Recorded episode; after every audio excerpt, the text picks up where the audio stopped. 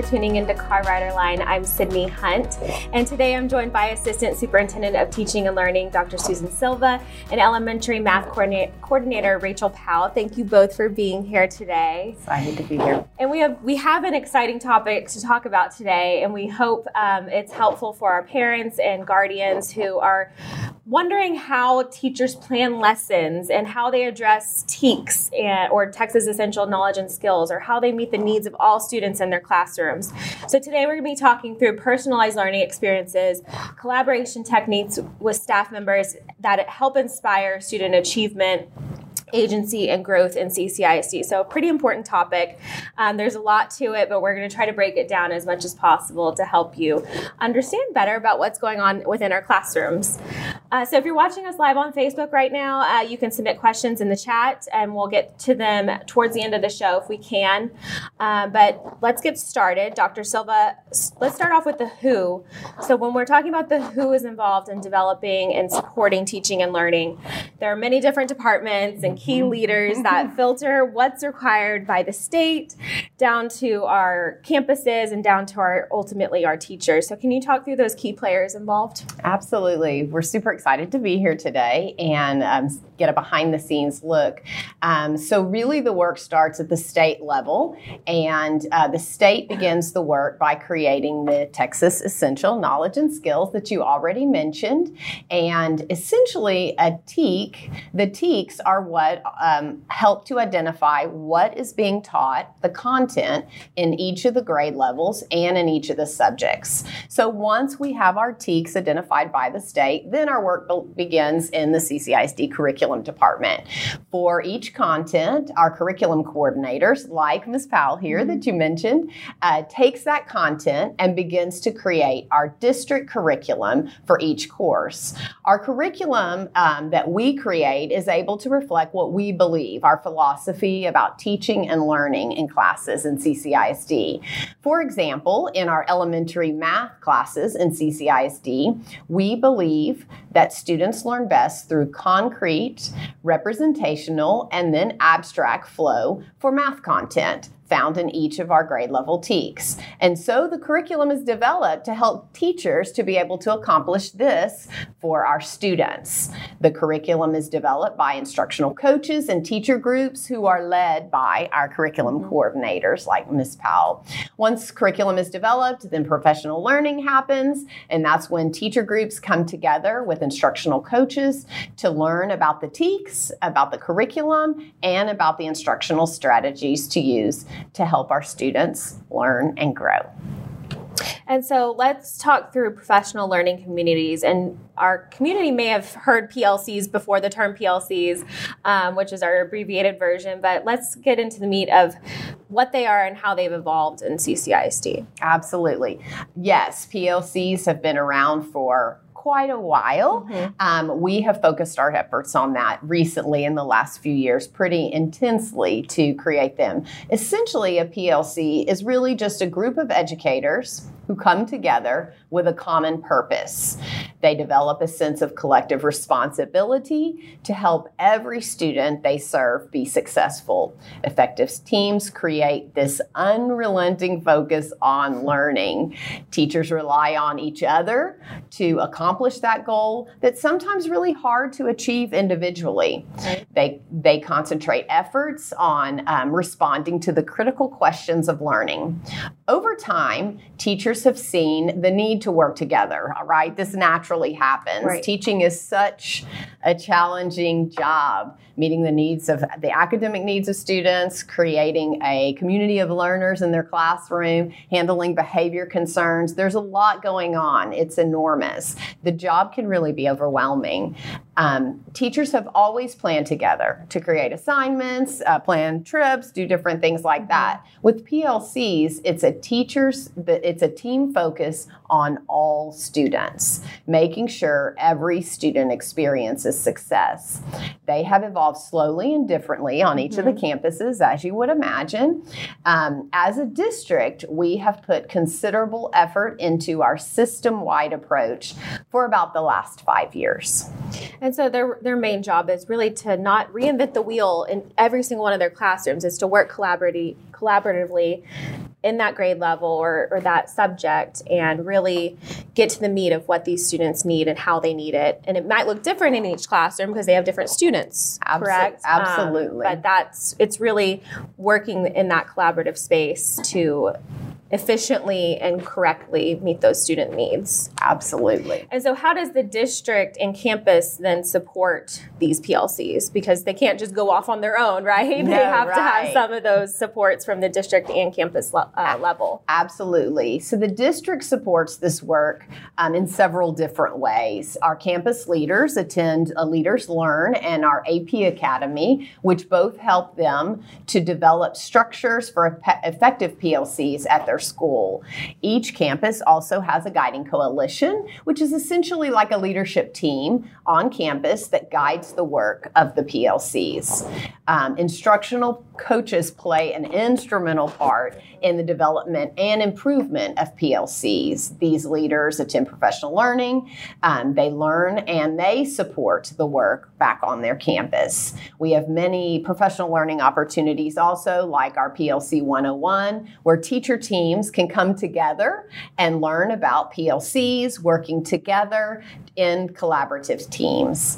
T- uh, campus leaders and coaches take back what they learn to the campus and continue to help the teachers grow together. Additionally, this year, you might have noticed IP days on our mm-hmm. school calendar. This is new this mm-hmm. school year.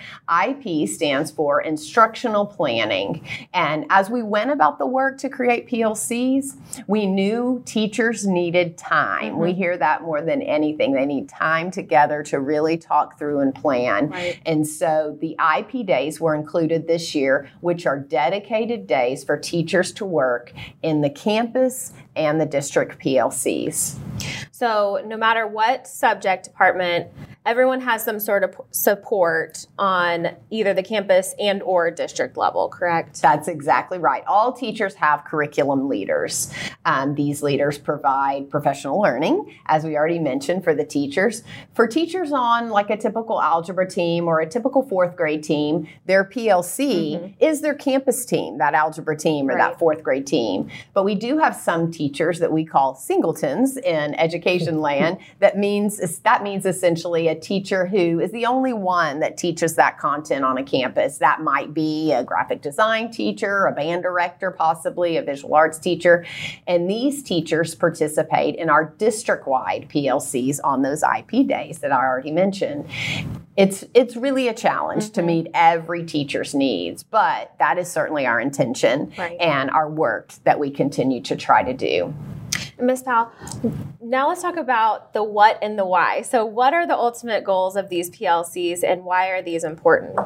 Sydney, each PLC really works to answer four questions. The first question is what do we want our students to know and be able to do? The second question is how will we know if each student has learned it? Third question is how will we respond when some students do not learn it while we're teaching it? And how will we extend the learning for students who learn it quickly or already dem- demonstrate proficiency? Mm-hmm. These the first two questions especially support all teachers having common content and strategies, which support students having a team rather than a single teacher. Rather than teachers individually reinventing the mm-hmm. wheel, they benefit from more minds making better plans together. And questions three and four ask teachers to pre think which students are going to struggle this, with this material and what could I do about that while I'm teaching, or which students are going to master this early and therefore I can prepare some enrichment activities during the first time content is delivered. And so, let's give an example of what their work may look like within a classroom to give our parents some understanding if they don't see it every day, obviously. So I love word pictures. So consider each teacher as serving a different buffet um, that they singly prepared from their own best knowledge. We have the Chinese buffet, we have the pizza buffet, mm-hmm. and the Luby's buffet. Students in these independent classrooms will have quite different experiences. We might have a student who needed Chinese food, but he was in a pizza buffet classroom. Mm-hmm. We want students to have the full buffet choice with the best of the connections, and each teacher's ideas shared through the PLCs, using those four questions to support and ensure the success of all of our students.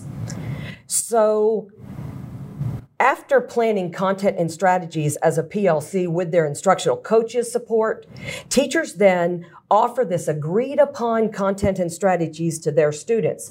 But we're each individuals, so we're going to offer it with our personalities and our special speaking skills. And uh, there are teachers who use um, accents to get kids' attention, right. or dress up in outfits, or just are calm and quiet about it. But we're going to allow all students to embrace the learning in their way and at their own pace because we offered all learners the strategies that would mm-hmm. cause success.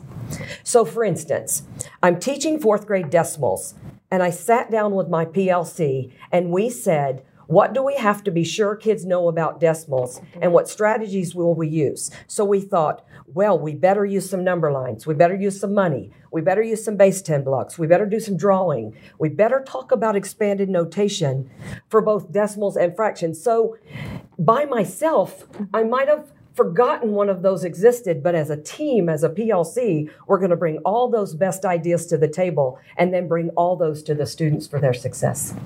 And I, I want to bring this up. We had a recent event at Parr Elementary where we saw these efforts in action and everything you're talking about right now the students really owned their learning they had they were sometimes partnered with in the classroom they were partnered with someone who may be struggling with the decimal who and with a student who isn't struggling so they can kind of work together collaboratively to meet that both students needs and and excel their learning together. And teachers weren't even around them when they were mm-hmm. talking through this and it was just so impressive to see these students some were on computers some were using blocks some were using money and it was just so incredible to see them exactly knowing what they're supposed to be learning and they might not get it yet but they're trying. And so it was just great to see that and, and, i'm sure that happens throughout all of our you know classrooms when we're talking about meeting them where they are needing to be met. You just described because teachers were a PLC, mm-hmm. the students in the classroom became a PLC. Yes, yes. They were willing to learn as a community. Absolutely. And share their ways, their methods, their knowledge with their peers. Right. It was just so impressive to see. So mm-hmm. I wanted to make sure, um, shout out to Parr Elementary fourth grade because that, it was so impressive. it was beautiful. And if you get a chance to ask your student, maybe, you know, how are you learning like this, you know, mm-hmm. and, and seeing if, if it really resonates with them. So I thought that was important to throw in there. So let's talk about the how and how will the district measure the success of these efforts? Because we're not just doing this just because, you know, sure. we have to have some planning moving forward and um, some data. So how are we measuring those efforts? So Sydney, we look at a data in a in a lot of ways. Uh, obviously, parents and students, we look at the STAR and the EOC um, and recently we completed something called an interim assessment, which is a practice assessment here at the middle mm-hmm. of the mm-hmm. year. Um, it's like STAR, and we're in process now in our PLCs reviewing that data, looking for patterns and other ways to help students be successful by the time we get to STAR. So we're not going to wait and find out at STAR. We're going to take some middle of right. the road data and try to adjust our teaching and learning. We also set superintendent's targets. And this year, PLCs and student growth are a part of our target. So we'll be collecting data about growth, which we hope will shine the light on mm-hmm. the benefit of being in PLCs and helping all right. students grow. Um, we have a PLC program gauge that occurred last year and it'll occur this year. We collect survey and focus group feedback from teachers primarily for mm-hmm. this. How did they feel? about their work in PLCs. And this gauge is letting us make the incremental changes mm-hmm. to our PLC work. It helps us identify improvement, ideas, or concepts we need for professional learning. Right. They'll give us, we need this. Right. And with the intent to continue always each year to be better and better at our work. We've obviously seen great data so far, um, which really is driving the efforts behind the scenes as well. How does all of this different, differentiate, if it does, uh, CCIC in regards to the process of instructional planning and learning? So, I mean, it, it's it's real to say all school districts expect teachers to do some planning. Mm-hmm. Um, many, uh, it's a national movement to be involved in PLCs. This is not a local movement. Right. It's a, and many school districts have the professional learning about how to do it, like we have in CCISD. Um, we believe that one of the things that sets us apart is the inclusion of this dedicated time, this time outside of normal work. Mm-hmm. Um, teachers traditionally get about a 45 minute break a day where they run to the bathroom, do personal needs, and all that. So we said, wait, we've got to give more time, time. to this planning. So we give them these longer chunks, and they're called IP days. And those have gotten amazing feedback from teachers. Teachers are saying these are these are good allotment of times to support them. Also, um, our district provides excellent professional learning opportunities for our instructional coaches, so that they come to a district level content PLC. Right.